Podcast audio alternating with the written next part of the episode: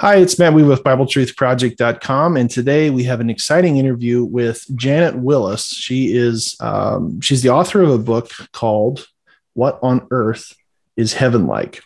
Uh, thank you so much for agreeing to do this, Janet. I hope our our viewers and listeners appreciate what the content is that we're about to hear about. I appreciate this opportunity. Thank you, Matt. So what caught my attention uh, is is I've been kind of studying along this line, and some of the people who've listened to some of the videos heard me alluding to the idea that, like in the ancient world, for instance, um, the sacred mountains of antiquity were pyramids, etc. And I've been kind of studying along the same lines that that what what is the potential for New Jerusalem to actually be a mountain or the mountain of God, that sort of uh, that sort of thing and I I've been studying that for for probably three years, something along that line, and um, drawing some conclusions, learning more about it. And I heard on a podcast by Chris White uh, that he got a hold of this book by by Janet, and he was impressed with some of the visuals which Janet herself made. She's an artist, and here she has spent what is it close to a decade researching the subject of heaven and then that all came about okay. after a, a tragedy a very very terrible tragedy that you experienced back oh what 30 years not quite maybe 25 years ago something like that yeah. and um, yeah so i guess tell us a little bit how you got onto the subject of heaven and and this whole uh, study i guess well i was a full-time mom. Uh, my older three children were married and out of the home, and I had six younger ones. I was mm. homeschooling. My wow. husband was a pastor in Chicago. We had a small church and um, loved being a mom. Um, and uh, 1994, which is about 27 years ago this November, uh, we had a horrific accident where we lost the younger six children. Mm. Uh, and uh, there was a lot of media attention, and um, it was just a. Um, uh, I think the, the biggest thing for us was the um, anchor of the Word of God in our life. We had almost 20 years of, of solid Bible teaching before that, that um, was like a, a, rock solid foundation to, um, to trust in God's sovereignty and in God's goodness.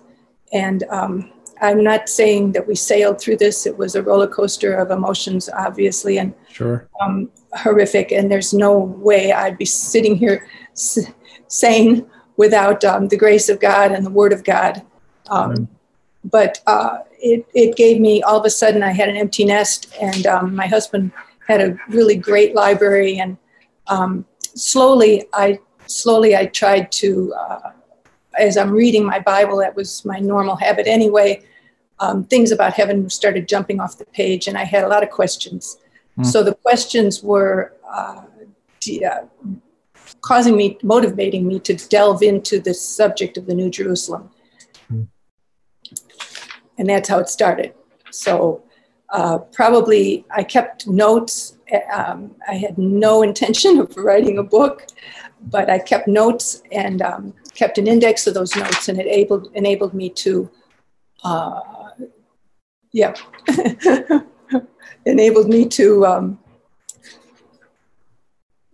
to uh, compile it and write it. To compile it, and I saw probably the most uh, most um, probably the three topics that was was hitting me the most was size, shape, and timing of when the hmm. city would arrive. So I've seen, like you mentioned, probably the most interest in the shape, uh, but all of it, as you start studying the different verses, each verse gives you information about all three of those, um, you know, uh, avenues. So it, it's all tied together. But the shape is probably the one that uh, catches people's interest. Uh, the actual size of the New Jerusalem is the, I think, the key. So anyway, we can delve into it and um, yeah, and ask me questions or whatever. So one of the things that I, when I first, okay, so let me go back 10 years. Uh, my first time I was in Israel was 10 years ago. And that really changed a lot of, about me as far as how I understood scripture, et cetera, because now I had a, a visual context, I guess, for scripture. And I realized how little I really knew about the biblical worldview uh, in some ways. I, I mean, I was a preacher's kid raised, in, you know, in the church and all that. I knew a lot about the Bible, but I just that that context was a big deal. And then as I continued studying, et cetera, you know, ran across works by like Dr. Heiser and some of those who kind of embraced the supernatural worldview.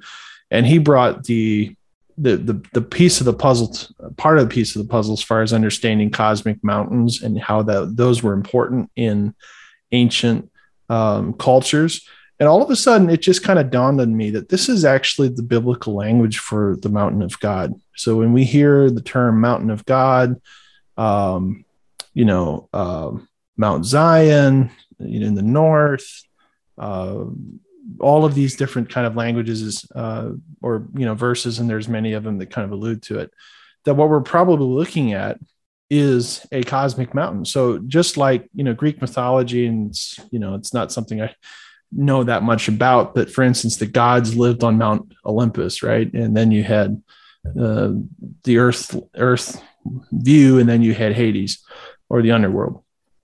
And that that cosmology is how the, the Bible was understood by the biblical writers. They they understood that God is on the heights in His mountain, and and then and and a lot of people approach that kind of from more of a mythology standpoint. They don't really think about it as a literal thing. But kind of as I worked through that and understanding scripture more, all of a sudden I realized, no, this is a literal thing. This is actually, um, as I understand it, this is this is the mountain. It's it's hidden. Now I have a personally have a theory, and it might not be correct, but I personally have a theory that this mountain was created by God in Eden and that the garden was was there because the Septuagint calls it uh, paradisios, which later Jesus uses paradisios to describe um, the location of where the where the uh, the thief on his one side would would be at, etc. And then Paul talks about third heaven also being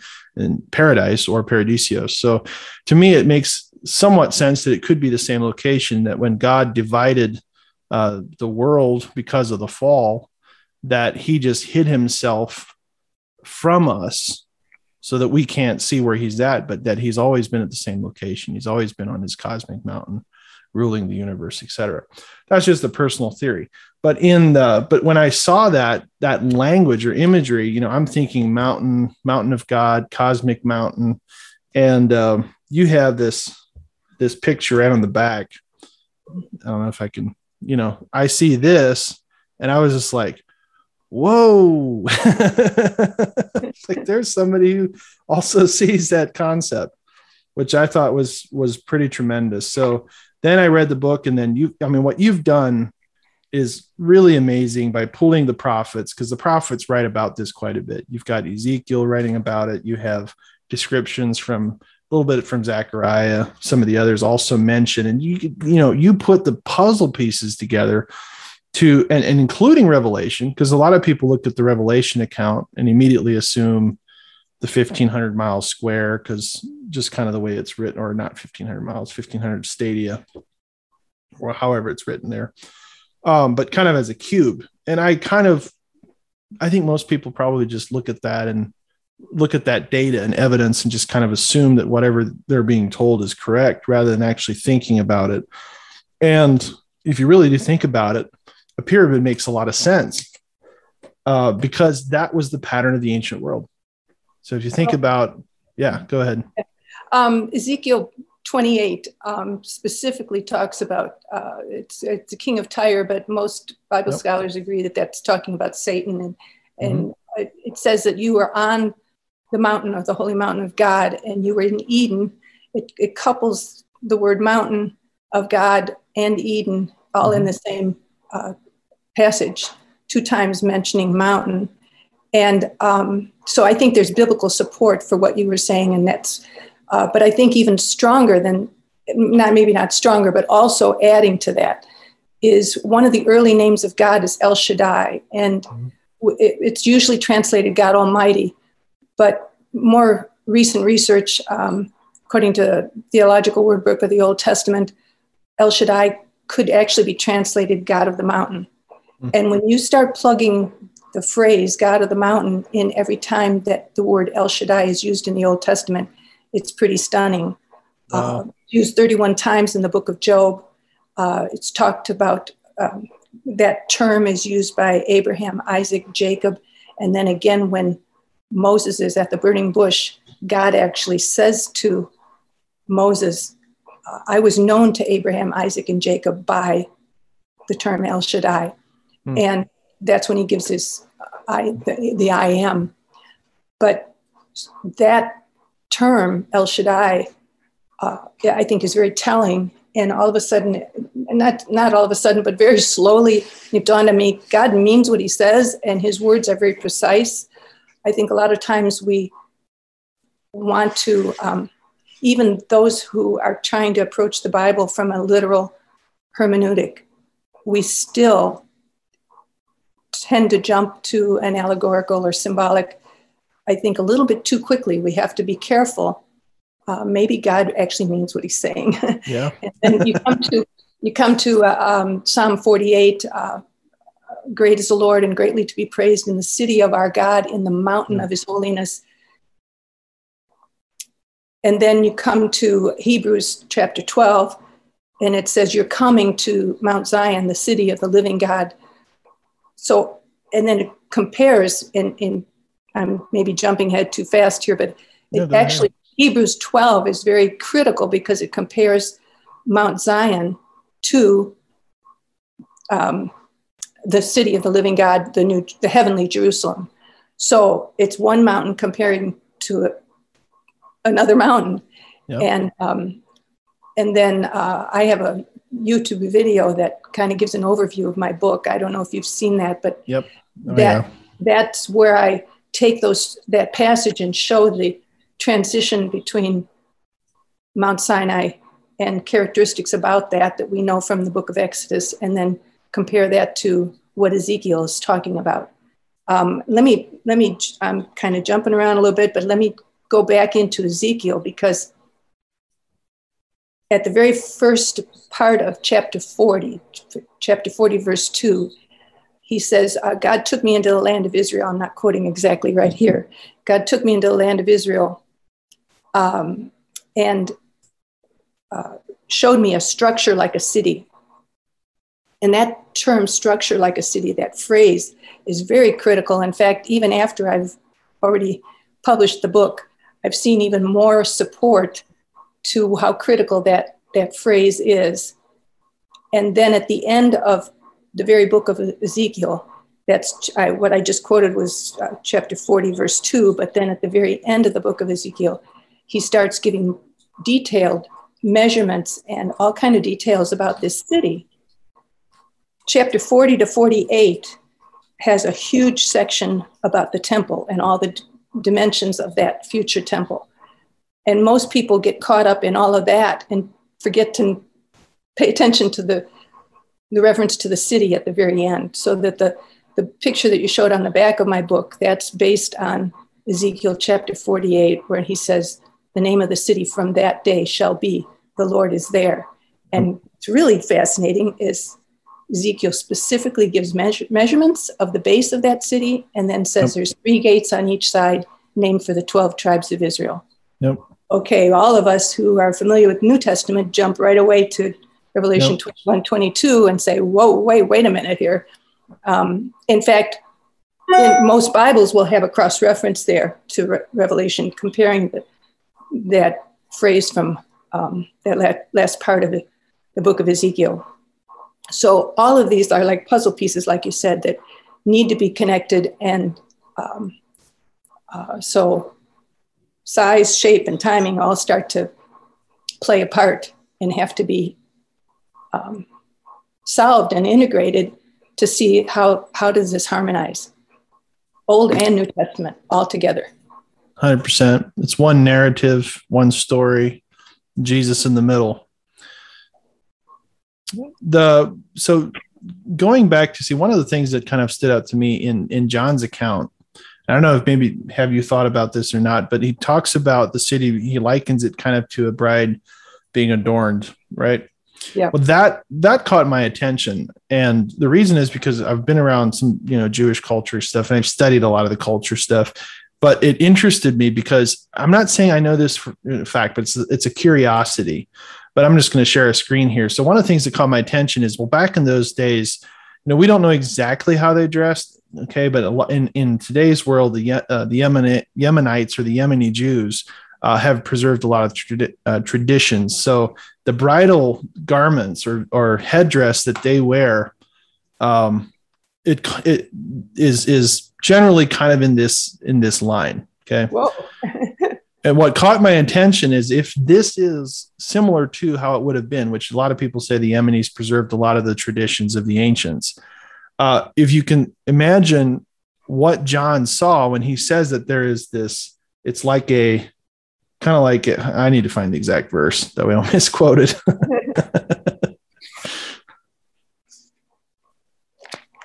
Let me find it here real quick. Sorry, I should have got my Bible app running before.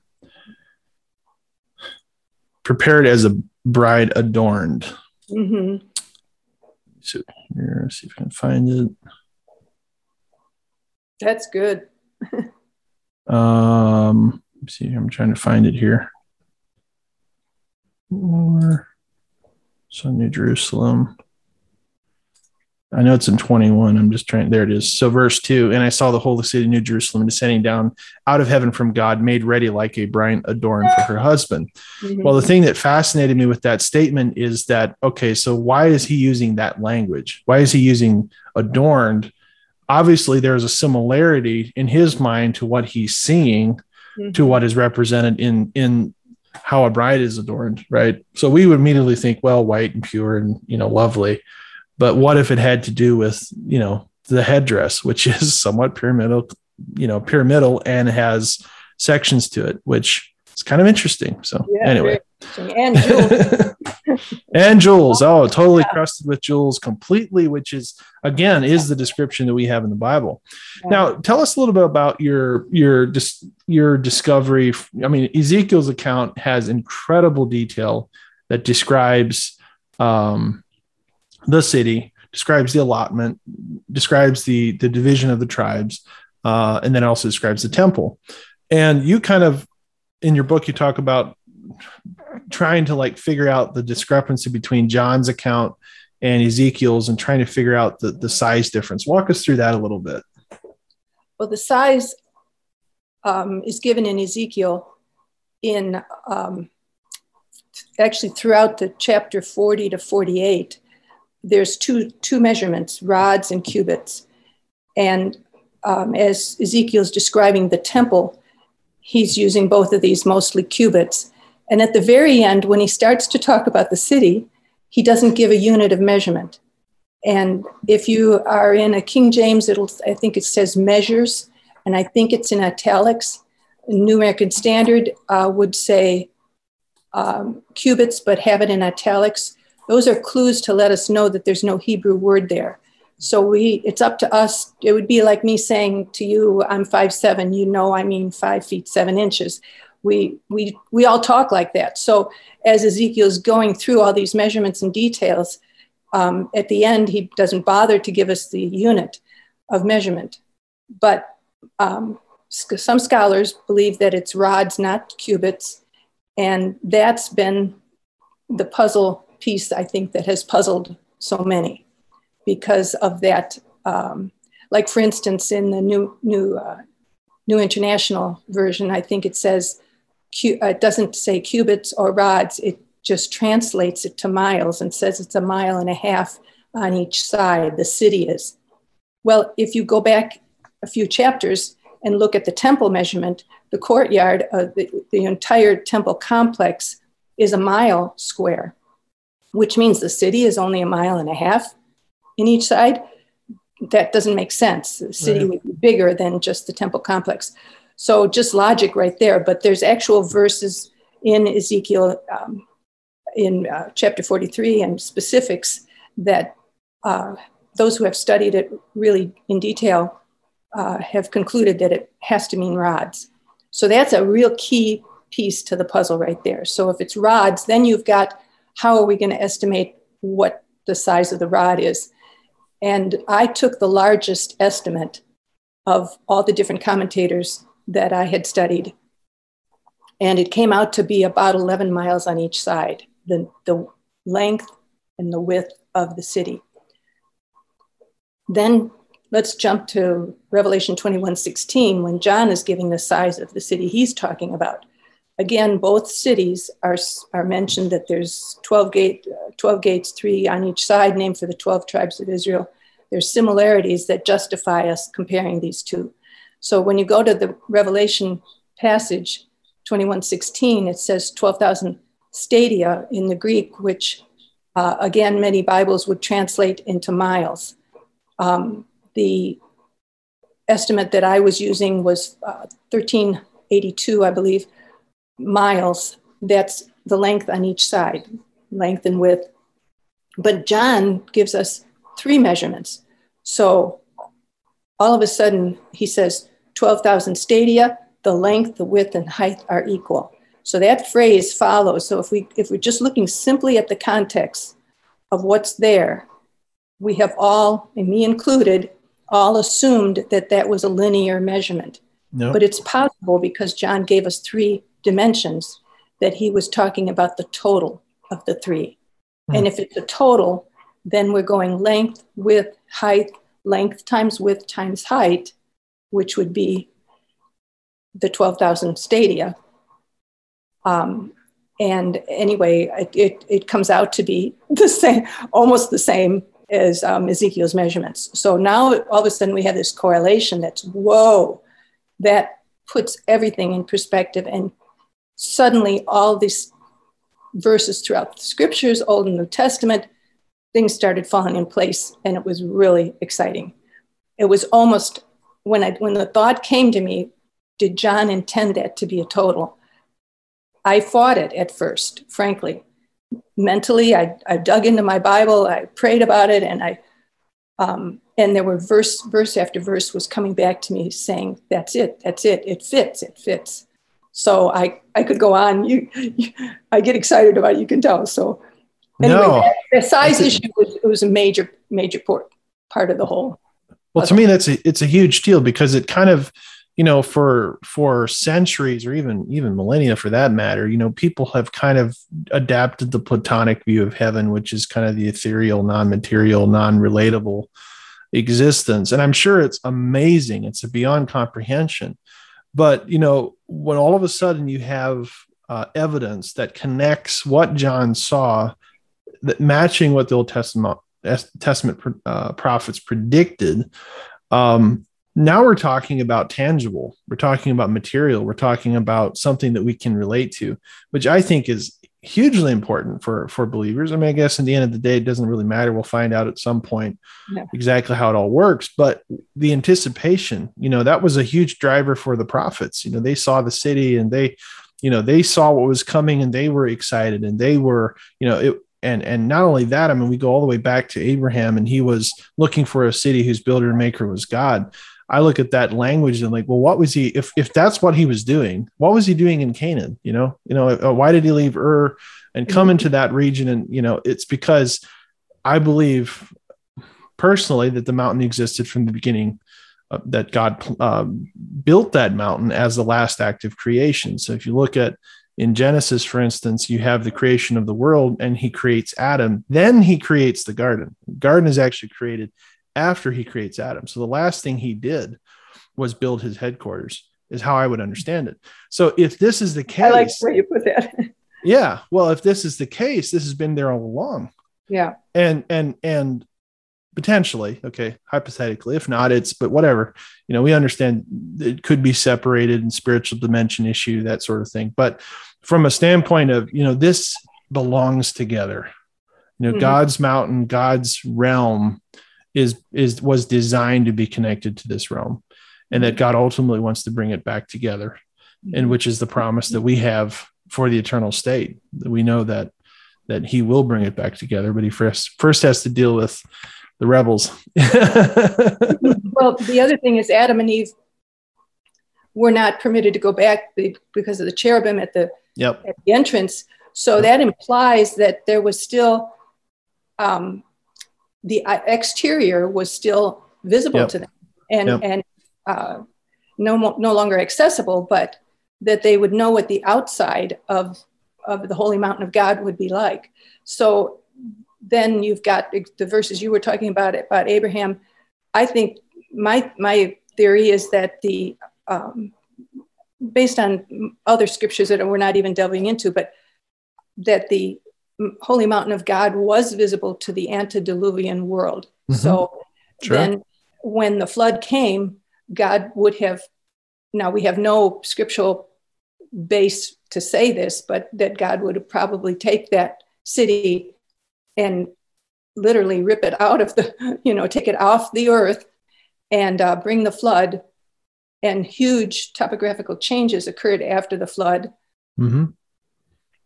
Um, but the I, I, bring in the verses. I'm jumping a little bit, but I'm bringing in the verses of uh, Genesis when Jacob saw a ladder.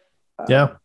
And he said, yep. "This is none other than the gate of heaven," and and angels were ascending and descending on this heavenly vision that he saw. And he said, "This is none other than the gate of heaven," and he called it Bethel. And uh, if if my measurements are all correct, that position on the earth is matches up with where the Ezekiel, where the uh, heavenly Jerusalem will come back down.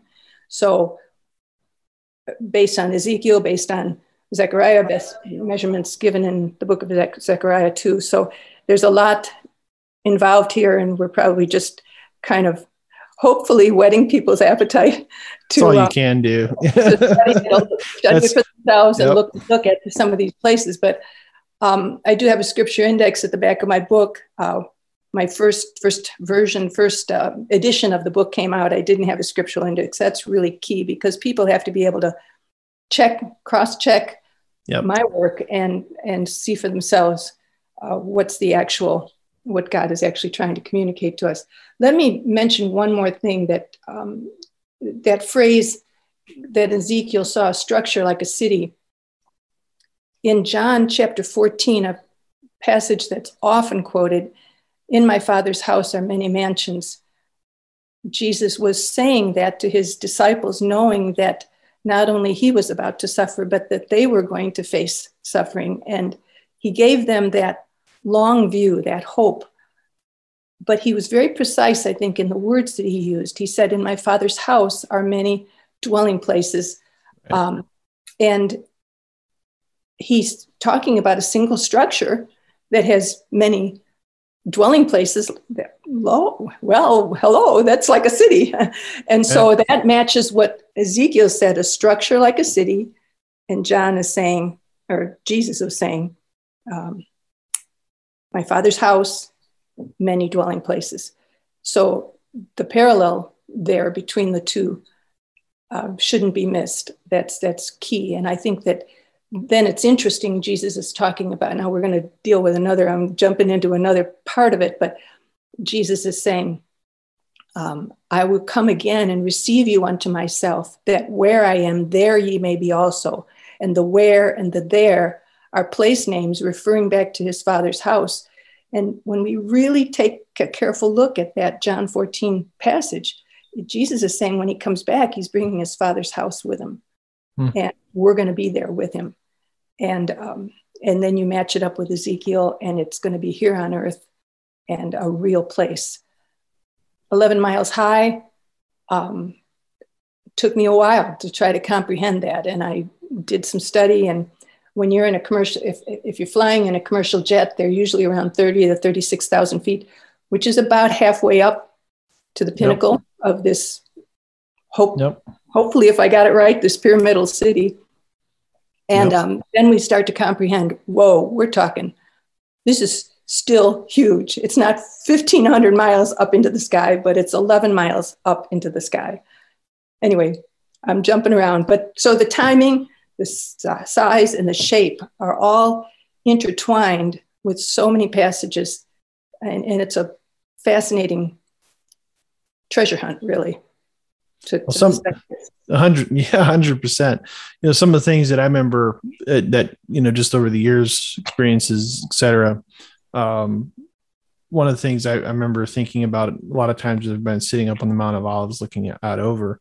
But you know, Jesus, when he ascended, he came up on the Mount of Olives towards the backside, and he ascended up into the clouds, mm-hmm. straight up, right? Yeah.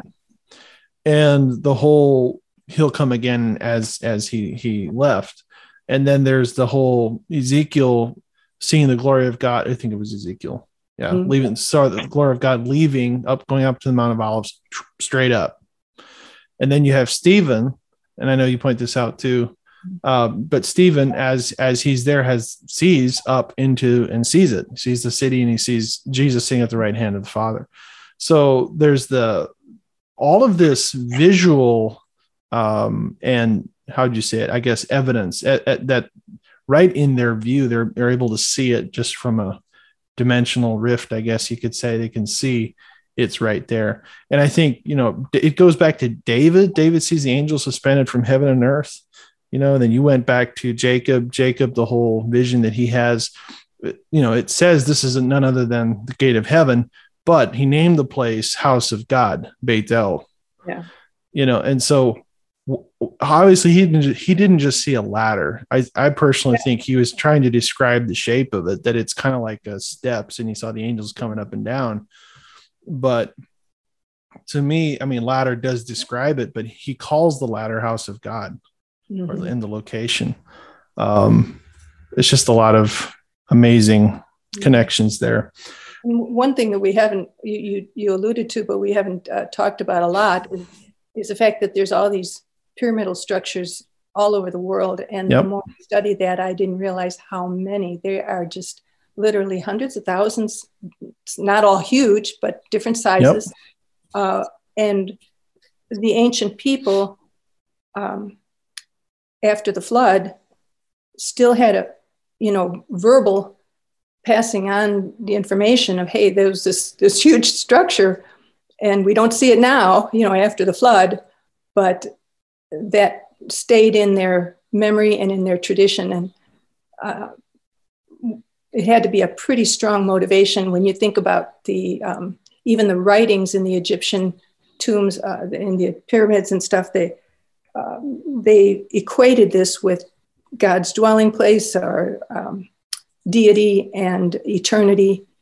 It all, of course, without scripture, the ancient peoples people groups were getting things twisted, but yep, they still had so. they still had the yep. nugget of they that. understood the basic cosmology. The basic, yeah. um, you know, in their own convoluted, twisted ways, but they all generally said a similar, uh, a similar truth, and that is God is in the mountain. God is, God is in the heights, or He is, you know, high in elevation, um, and and that whole concept. But that's exciting stuff. Um, it's a it's probably a big shift for some people to think about heaven in an earthly term because we think of it so much in the way that we've I mean at least I grew up thinking you know or being taught it that it's some kind of paradise outside the universe right like it's out of our understanding at, at all but when you look at scripture it actually gives us evidence for a city that is tangible makes sense uh, is literal and is coming here, which for a lot of people is kind of a shift in thinking that we will be living on Earth, a restored Earth. Um, and of course, the current order of things gone away. I, I, think the damage that the flood did will be reversed and that God will reverse. I, I mean, some of the things I'm studying right now is even the, the, relation to the underworld. And, and, you know, we still, we, we just live with it, but the flood was judgment and a majority of that water ended up in the oceans that we have today. Um, you know, some land appeared, but I think the ancient world had a lot more land than what we have nowadays. But but everything got messed up, and so God's recreation of things uh, is going to restore the world into a better than Edenic state. Even though Eden was good, this will be even better. And it's on this uh, that we that we put our hope. This is this is where we put our put our faith. I had I I didn't um, have an experience exactly like you. We did lose two two uh, kids to miscarriage, mm. and uh, it's different than than obviously when they're born. But again, when everybody's lost people, we all have you know parents, grandparents, cousins, that sort of I mean, siblings, etc. That sort of thing happen, and there's that question: Where are they? Right? Yeah. And everybody tries to answer, and the, the the harshest materialistic approach is well, we're just a, a clump of cells, and there's no meaning to any of it. But truly, when you look at what this represents, what what you know, if I can get it to stay there, what on earth is heaven like? we realize that God is going to bring this all back together, fix it all. He's going to take death, reverse death. Everything that died will come back to life. He'll judge it, he'll fix it. And that's the whole message of scripture. You know, that's really what it was all about. We just have to endure until it comes. But I think it gives tremendous hope to people who face adversity and difficult things because we all face stuff. I mean, your story is heart wrenching. I must have been I mean, I can't even imagine. Um, but that's just one of those things that we look at scripture and it gives us answers that nobody else can. And that is, we know that God is going to reverse all this. Yep. I think a passage that's often quoted eye hath not seen nor ear heard, neither yep. entered into the heart of man the things that God has prepared for them that love him. People don't, they stop there but the rest right. of the verse. Yep. But God Amen. has revealed it to us through the Spirit. Yep.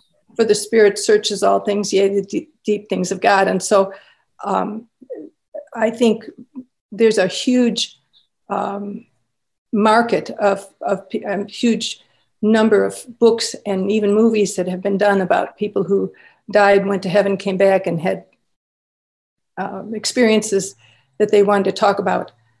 But the, the the really exciting thing is that there's actually a lot of information in the Bible. And yep. if we take time to, to take a look at it, um, it's a stronger assurance. and let me quote another verse. It says in, in Hebrews uh, chapter 12, Jesus said, um, well, here, let me read it. It says, let, let us run with endurance the race that is set before us, fixing our eyes on Jesus the author and perfecter of our faith, who for the joy set before him endured the cross.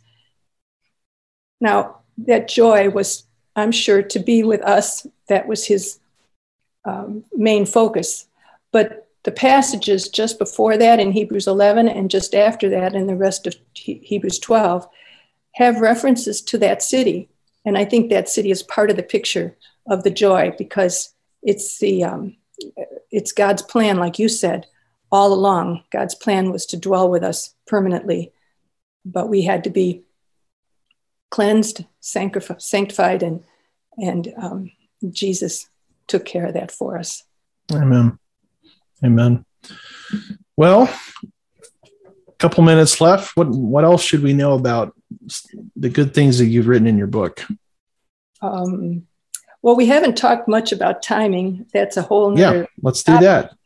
Yeah. The well, we can we can talk about it in a few minutes. yeah.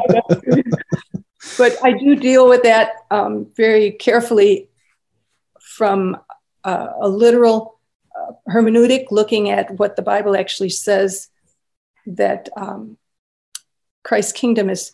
Well, let me put it this way. You know, we were taught to pray, "Thy kingdom come, Thy will be done yep. here on earth as it yep. is in heaven. So we're not thinking up in the clouds forever, sitting on a cloud with a harp, but it's a kingdom that's going to be here on earth. And according to Daniel, according to the angel Gabriel, what he said, um, Christ's kingdom is, is forever. Um, we're going to rule and reign for a thousand years in Revelation chapter 20. It talks about that. And um, but the, the kingdom itself is a forever kingdom. God's permanent plan was to dwell with us, the un- incredible graciousness of God.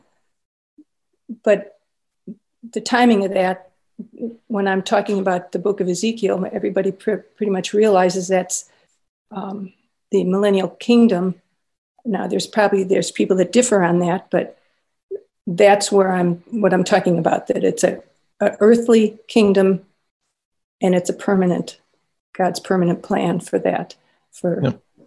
promise plan. Amen. So. Well, yeah, and I would, and I hold the same view. I mean, basically, the Lord comes back as the nations. I mean, Zechariah 12 and 14 both describe all nations coming together against Jerusalem and um, you could you could draw Gog Magog uh, similarities there as well. Even though Revelation does put that after a thousand years, it could be before and after. Uh, you know, there's a lot of debate there, but but anyway, you look at it, the Lord will come back to save um, His people, which I believe is the Jewish people. We are, um, of course, also part of the the picture as the saints who are um, with Him we're grafted uh, in. We're grafted we're, in. We're grafted in. Yeah. We're not the storyline, but we're with we're in the story. and and what's neat about the New Jerusalem is it says the 12 tribes, the gates are named for the 12 yep. tribes of Israel, but the different levels or foundations um, are, have the names of the apostles. Yep. So, in a way, that's, I think, a very neat picture for us as Gentiles to say we're incorporated. This is our home base. Yep. We're going to be out and about ruling and reigning, reigning with Christ throughout the earth, but this is our home base, our home. Yep. We're we're grafted in with with the Jewish. Yep. God's God's chosen people. Yep. Very good. Um trying to think if there's anything else. I think it, of course people need to buy it and they can they can get this on I think I think I bought it on Amazon.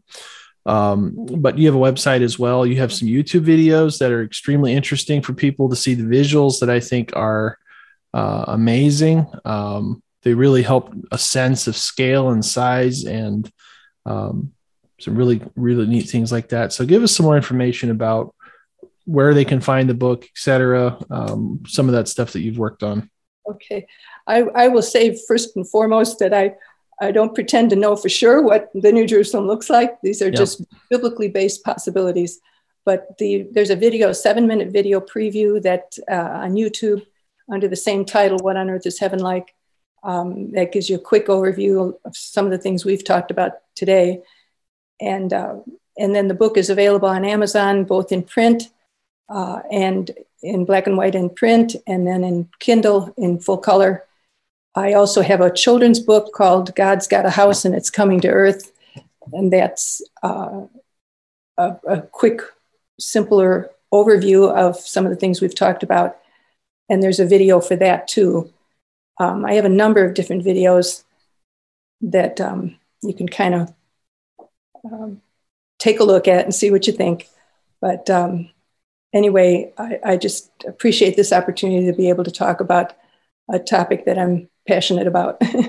yeah. Well, thank you so much for for doing it. Uh, an absolute treasure for us to hear uh, somebody who spent you know has been through so much and and has spent the time to to understand the subject better that I think all of us you know it, it interests all of us um, and obviously one way or the other we will we'll find out exactly how it is but it's absolutely amazing so thank you so much for for doing this um, we appreciate it Thank you, Matthew.